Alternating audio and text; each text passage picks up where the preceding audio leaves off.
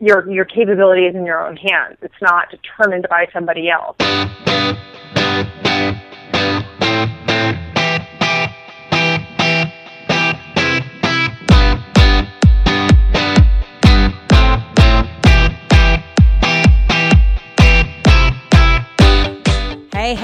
What's going on? This is Katie Krimitsos. I'm your host of Biz Women Rock. This is the place where you will hear really inspirational and really honest stories from business women who have great journeys to share so that your business can truly be touched by it. Before we get rolling, here's a little word from our awesome sponsor.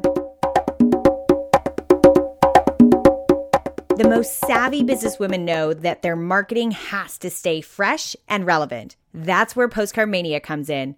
From direct mail, email marketing, to Google pay per click, Postcard Mania provides proven strategies that produce results for your business. Get started today with a thousand free postcards at postcardmania.com forward slash biz women rock.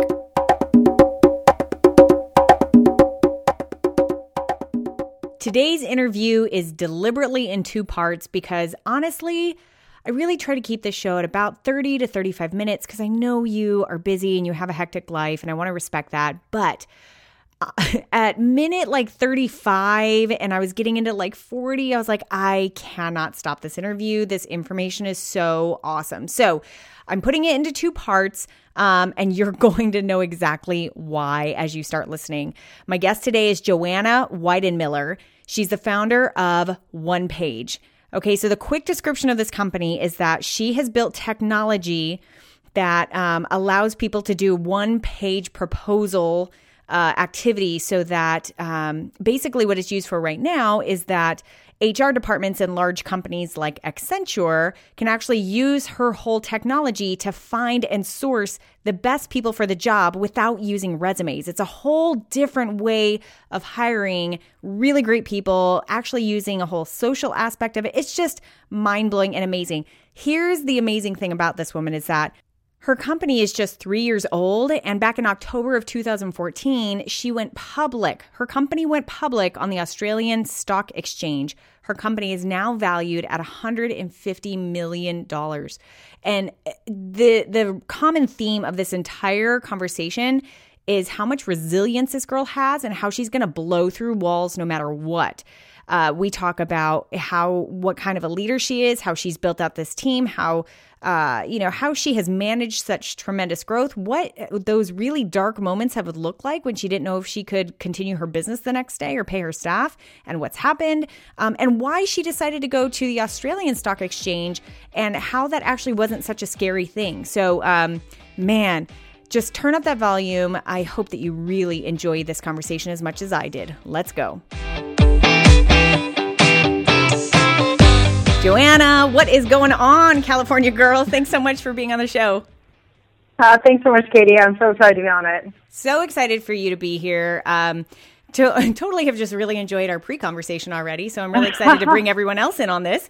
Um, you have built uh, just a mind blowing company um, that is has already gone public in three years, and there is a, an amazing story behind that. So, one of the things that you and I actually have in common that I found really, really interesting, and I, I know it's had such a foundational impact on me as an entrepreneur, and I would love to hear a little bit about how it has impacted you and this really established you know, kind of what what things were going on in the early years for you. But you were a college athlete. Um, talk a little, talk a little bit about like what sport did you do, and what kind of like looking back now, what kind of foundational things did you learn as an athlete that have really you know impacted how you are as a businesswoman? Yeah, absolutely. I mean, you know, I was I, I hire a lot of athletes now, and I was actually talking to one of my uh, newer employees who's an athlete, uh, really good athlete earlier this morning. I was just saying, you know, so much of what I know, I know because of athletics, and I was super lucky um, to be an athlete as I was a child. However, I did not pop out of the womb that way. I was a child that had zero athletic ability. I was the kid that was like running a mile in, you know, 16 and a half minutes. So I was very excited. It wasn't 17 minutes. It was like, I mean, everyone, everyone had gone home already and I'm like still trying to run the mile. Um, I literally was like the, my parents, I was so lucky. My parents told me this one kind of secret in life, which was, whatever you do, try it at a 100%. Because if you're only trying it at 80%, you're never going to know if you're really good at it. Ooh. And so I went out like a bat out of hell in every sport. I mean, I would like go, I would go for that soccer ball. The problem was a lot of the time I didn't kick the soccer ball, so I just fell on my butt. and I, you know, didn't make, I didn't actually hit the tennis racket like to the ball.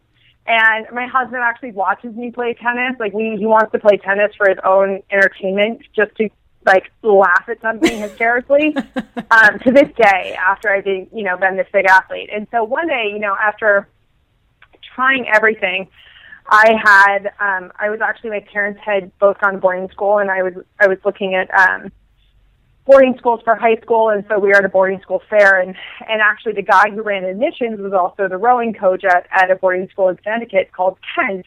And he grabbed my shoulder and he was like, are you interested in crew? And I'm like, what? Who are you? And let go of me. like, what are you talking about? Yeah, I had no idea. And my dad had wrote at Oxford, but it wasn't that, you know, wasn't really, he didn't really talk about it much. And I, um, you know, and, and I, so I, I was like, sure, I'm, I'm interested in it. And so I went and I, and I went to the, I, I looked at the school and, and fell in love with the school. And sure enough, um, tried out for rowing. And it was like the first second I picked up that oar and I, was in that spot, it all clicked in a way that kind of like when you meet that person that you're in love with, and all of a sudden it's just like, oh, this is how it's supposed to go. I know why I had all that heartbreak. You know, it was like, yeah, got it because of this guy. Got it. Now I know why. God has a plan, or whatever it is. You know, and so that was kind of me with rowing. And I, you know, I picked up my first oar at 13, and by four, by by 14 that same year. Um, I was on the junior national team, and I ended up, you know, holding records, um, which put me in a place where I was one of the top five recruits in the country for rowing, and um, was accepted to 50 universities in the United States. Academically, I um, I was also in a really good situation academically, and so I had kind of this opportunity of of school to pick. And I remember kids being like, "You're so lucky you don't even have to apply to school," and I was like, "So they're push they're recruiting me hard and they're going to pay me a lot of money to kill myself. You get that, right? I mean, it's like I I'm an athlete, so my job is to be a machine, a human machine, and if I break, they will stick glue back together to make me work to keep going as as much as they can. And you know, I remember thinking that that was kind of the first insight into business at such a young age, where I was 18 years old, thinking why do you determine why, why should I pick the school that I had? You know, I I had applied early to an Ivy League and been accepted and turned them down, and that was really against actually the um, that was completely against how it works, and it caused a lot of argument. And my parents were angry, and they didn't talk to me for a long time. They couldn't believe that I would turn down the school and in the end of the day, I just knew it didn't feel right for me. And for me, I was somebody that wanted this balance between athletic academics and, and a social life. And University of Virginia, where I chose, really had that, but they were also one of the, they were, you know, one of the top five programs in the entire country for rowing. And I wanted to be part of that. Um, I wanted to be part of that, that, that school. But athletics taught me a lot about, you know, the discipline of, um, the, the, the discipline side of it, but there's something underlying athletics, which is that kind of grit and that moxie to push through things. And in what I what I learned that that it had instilled in me as a you know at the core was that I was very motivated by merit, and I was driven by the fact that you can't be told that you're not capable. I mean, truthfully, that doesn't, that's not even a real thing. Someone telling you that they, that you can't do something doesn't even exist. It's kind of like, that's their opinion. But I could do it, you know, if it was like, I could work really hard and I could actually overcome it. A lot of people told me my whole life growing up I'd never be an athlete. I was the worst athlete on the planet and, you know, I'd never be good at sports. And my, my principal when I, actually when I was in sixth grade, um, called my parents and I in and, and all of my teachers and said I would never go to college.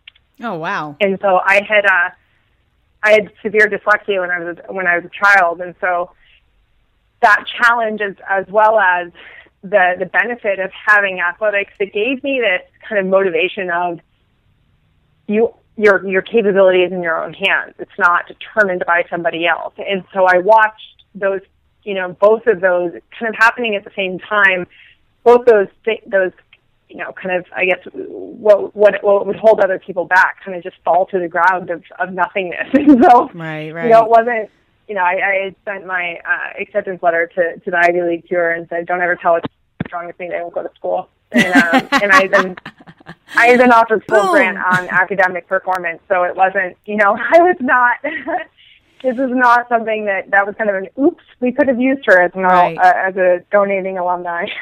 Well, and that whole that whole fire that you had and just that determination, you're going to work hard, you're going to put your head down, you're not going to listen to mm-hmm. anyone else. I mean, that has served you over and over and over again in yeah. your business experience. I, I really I want to jump right into one page because I think um, you know, this is really just, I know you had a company before that, but this is really kind of the meat of where you are right now. So yeah. uh, give us a little bit of the backstory. Tell us um, what gave yeah. you the idea for One Page, and then, and then we'll go into kind of what it is. Sure. So um, I, will quickly kind of, the, the, the beginning of this, actually, when I graduated high school, my father wrote me a book, or he wrote me his secrets to business. He, I was full scholarship to college, so my dad didn't really know what to give me. And so he wrote me what had made him $50 million in his life. And it was typed up and, and bound at Kinko's and, you know, kind of at whatever the cheapest bounding is. And, and was kind of like, okay, good, you know, good luck and good fortune, kids. and was really an unbelievable insight into how do you do business deals in a simplified way where you're standing across from a decision maker and you need to get a yes or no right there. The last thing you wanted to do is kind of get stuck in a stack and so my dad had taught me this kind of as I was going through life, but at that point he wanted to write it down. Well, it so happened that a friend of mine's mother was so one of my friend's mothers was writing a uh, or was heading up her. She was the CEO of HarperCollins, and she picks up this this stack of papers and she reads the stack of papers on my desk and goes to my father and says, "I'm going to publish this." Now, my dad had learned about the one-page proposal process from a guy named Adnan Khashoggi, who at the time was the richest man in the world. And Adnan had made half a billion dollars using one-page proposals to do business deals. Wow! So what happened was my uh, so my dad, you know, says to says to uh, says to Judith Regan, he says, you know, no, uh, these are my family secrets, not everybody else's. So no, you may not publish this book. And she said, well, that's too bad. And and she published it, and they they decided to to to go forth. And it became a bestseller in the US, China, Korea, and Japan, which was wow. incredible. Wow. On yeah. top of that, it became, you know, went on to the New York Times all time best business selling list. It went on to Amazon top 100. It's still there today. And what happened in my life was I, I had gone on and I went to University of Virginia. I was actually recruited into the FBI out of college. So my job was to train uh, police in the Middle East and Africa, which was uh, definitely what I wanted. You know, I kind of my tagline is when every other little girl wanted to be a ballerina, I wanted to be a secret agent. So this is kind of, you know, and you got to experience it. There you go. yeah, I, you know, I was like, this is where I belong, and I loved the FBI and I loved what I did. What I couldn't stand, and this goes back to being an athlete, was I could not stand being in a bureaucratic structure the day I was hired, they told me every day I would be promoted to the day and the day I would have to retire in 25 years. And what that meant is they basically took any capability you have to be driven and they stopped it, right? I mean, it was like, oh no, this is guaranteed, so don't worry, it will just come around. Well, what that does is it definitely kills the light about you because there's nothing that you can add to make that go faster or slower. I mean, you can't really get fired unless you obviously violate something so what was, you know, that wasn't necessarily what I wanted to do. And so I left and I became an entrepreneur, which I will tell you a lot of people that I was related to, both my parents, did not talk to me for a very long time. Really? um, well, no, my, you know, I had, I had worked really hard in school and I had done very well and here I was recruiting to the FBI and I had a lot of opportunities ahead of me and, and I chose to leave the FBI and I chose to become an entrepreneur where I started actually uh, doing sales, going door to door on 100% commission, and hearing no. That's what I'll call it. I'll call it the hearing no job. And every day I would go to 100 different businesses, and every day I would have about 85 doors slammed in my face, which was my job. That was Man. my job. So I, um, You, I, you, however, you developed a hard exterior very quickly, didn't you? yeah. I, however, fell in love with it, and I do to this day every single day, whether I'm talking to one of our huge clients or whether I'm talking to uh, an investor or whether I'm talking to the market. Every day I use what I learned because what I and I and I'm such a believer that I wish that every person would go through the experience of going door to door because what you learn is that you have exactly 10 seconds to get somebody interested in what you're doing. And now more than ever, you know, you right. have to give that, you've got to engage them in 10 seconds. That you have to have an ability to really solve a problem. If you're going to stand in front of them and you're going to say, I want you to buy something, it has to be a better solution than anybody else that stood at that door or anybody else that is called. Now, at the time, my client was Staples Corporation, or I was representing Staples Corporation as an outsourced sales rep. And I very quickly became the number one rep in the country, and basically, you know, Staples was like, "This is kind of ridiculous. You're, you know, you're the number one rep in the country. That, you know, you've trained all these people. You, you know, we, we will. Why don't we be your exclusive client, and you go ahead and and and set up an office or set up a company." Um, where you're the owner of that company, but we'll be your exclusive client. So basically saying, you represent us, but it will be outsourced. okay. Now, I was 22 years old at the time, and I had not gone to business school, and I had not learned this in whatever 101 class I missed in college. I was like, well, okay, own my own company, and that started with me and me alone, and that that's the, the kind of beginning of that of of the kind of evolution in business. So what I had done was I, I went on and, and um, grew the company organically. We became one of the one of the top outsourced sales and marketing firms in the country. Um, I sold the company by the time I was 24. Following that, I moved to China for five years, and I built a mobile e-commerce company, which I joint venture with the Chinese government.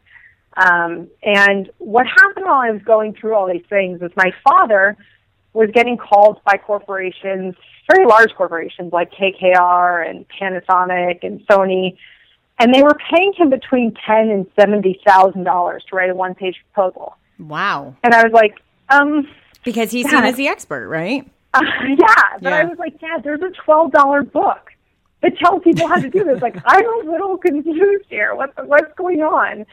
And that was really where my dad said, you know what? I think this is harder to do than I thought. And so we had this idea that why don't we build a technology that allows anybody to write one page proposals to do business deals?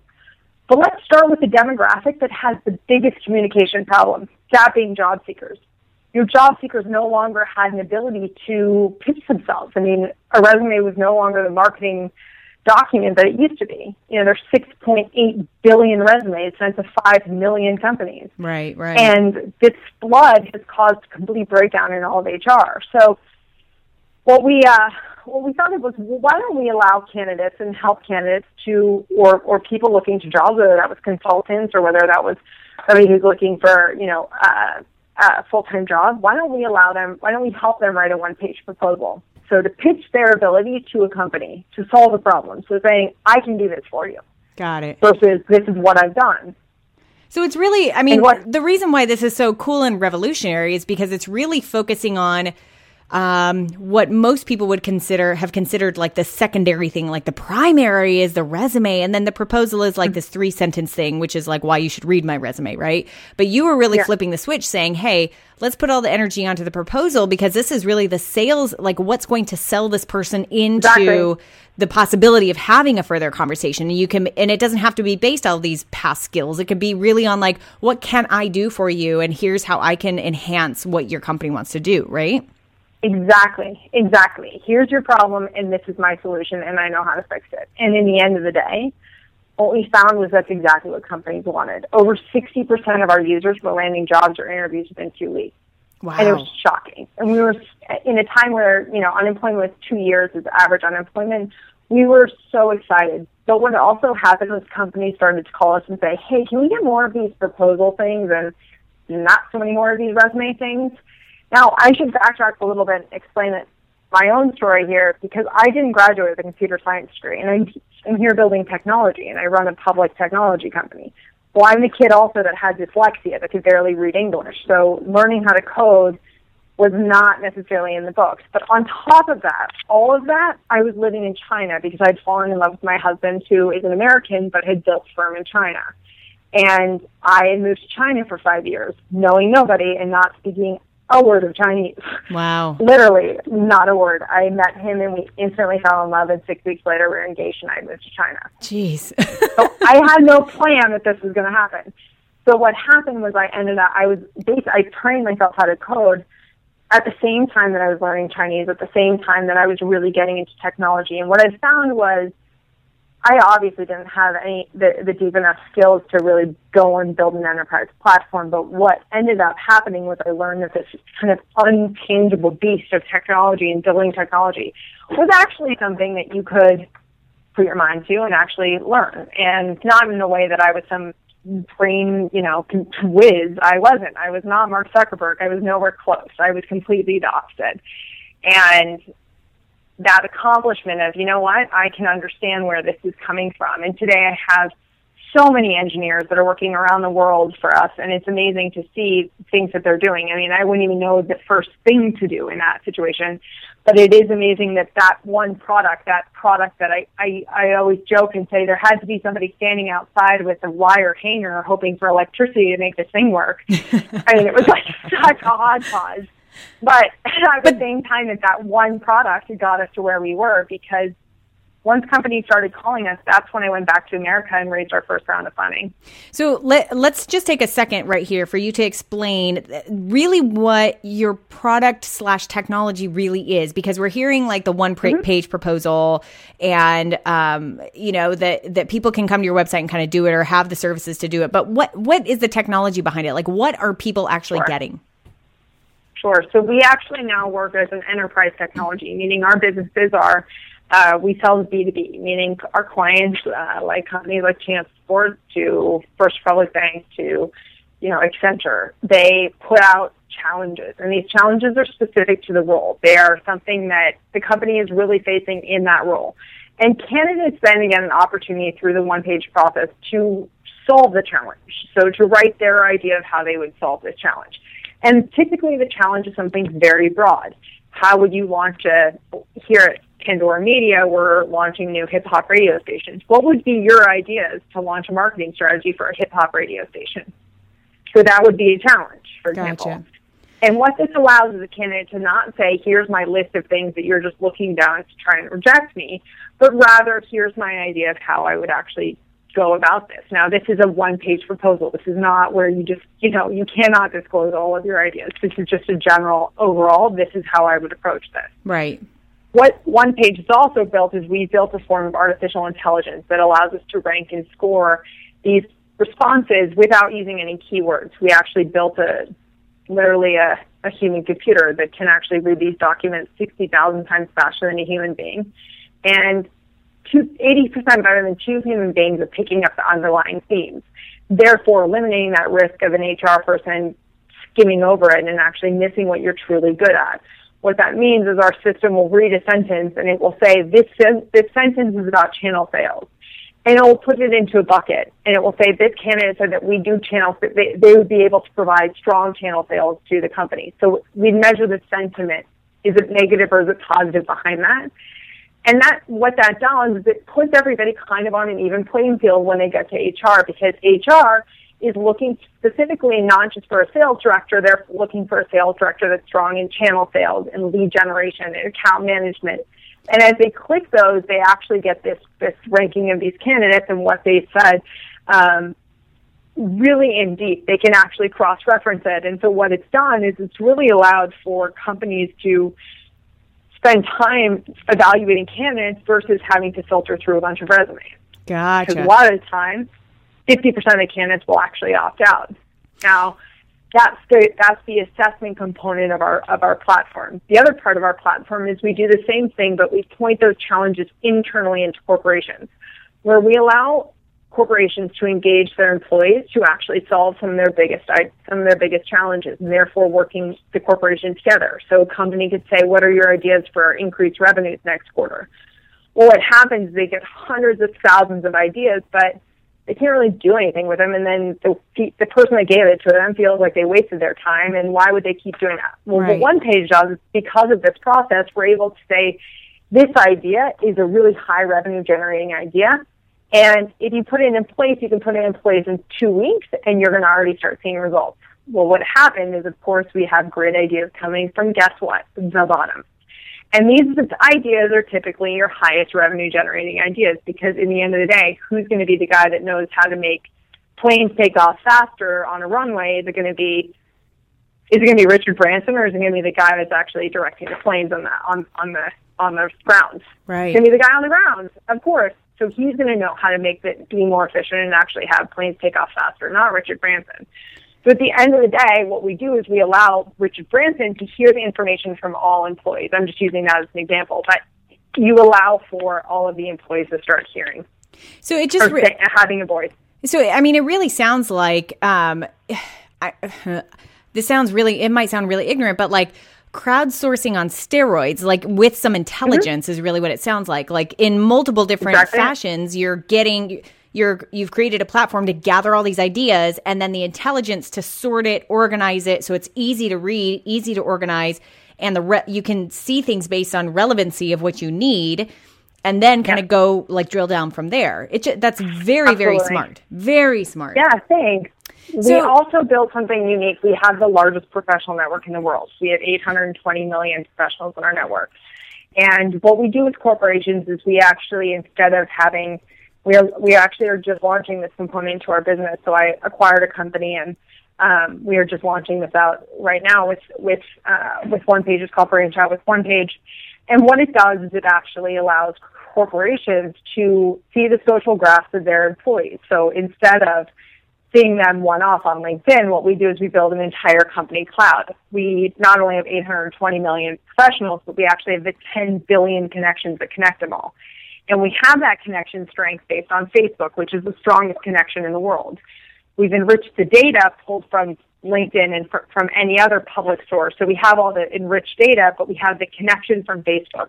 And so what we do is we allow for HR, we allow for the company to actually see their own employees' connections and then recruit di- directly by saying to the employee, we noticed that you know Sarah Pulver. Do you think she's a good fit for this organization? Oh, And therefore allowing the employees to actually nudge these, these candidates, these potential candidates in the door. Uh, this is completely, this is the most valuable thing to an organization because to them, the referral is the number one, it's actually the number one volume in, of all hires that are made on a global level. They are yet only 6.9% of applicants, so there's never been a way for them to see those kind of candidates other than going on LinkedIn and doing a one-off search one by one. Right. When you're a company like Accenture, you have 300,000 employees. There's no way you can go one off at each person and look at their contacts and see how they'd be connected and filter that with enriched data and, and whatnot. What we do is we build enterprise technology. So all of our, we've taken all this data and we've actually aggregated and displayed it in a way that's in, important to the organization. When they put in, they're looking for a personal banker in San Francisco and they want someone who has come out of Wells Fargo, First Republic, and Bank of America, we actually prioritize that search based on those that are the most connected to the organization that fit that criteria. Wow. And then we automate the messaging between the employee, the potential candidate, and back to HR.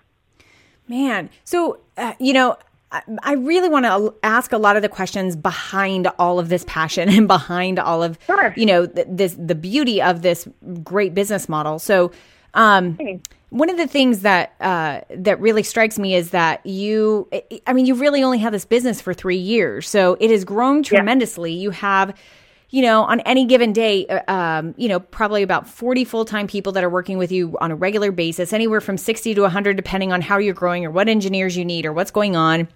So, one thing that I would really love to know is what have you learned and maybe what stages have you gone through of becoming the leader that this company needs to go through such a rapid growth? Yeah, it's a good question. I think that, you know, I uh, I study leadership a lot, and I'm like, I wonder how I can be that. And then, you know, you look around in a room and you're like, wait a sec, all those people are following me. maybe, maybe I got something in this business, you know. And I, I will say it's it's um, it's kind of what I, what I was telling you before is I hire unicorns and I get the hell out of their way. And that means that I hire people that are really smart and smarter than me. And I look for those people and I try and actually tell them why this is important. I don't sell people on how or what. It doesn't come down to features or really you know, when when you start a business, the the, the hows and the whats they don't really they, they're not the they're not what keep you in the business. They're not what actually allow you to sell to clients or even to your own employees. It's the why. Why did I do this? I don't believe anybody should ever be judged based on their or have any bias based on their background. They should not be discriminated because they didn't go to the right college or they didn't have the right experience level that actually talent exists in everywhere and that we need to find this talent and allow people to have a voice again versus being judged based on their background or their gender or their name or where they grew up or where they went to college or if they didn't go to college. And a lot of times what I found is that by hiring, you know, by finding those people and bringing them in, I was able to build an organization full of people that were all at the top of their game.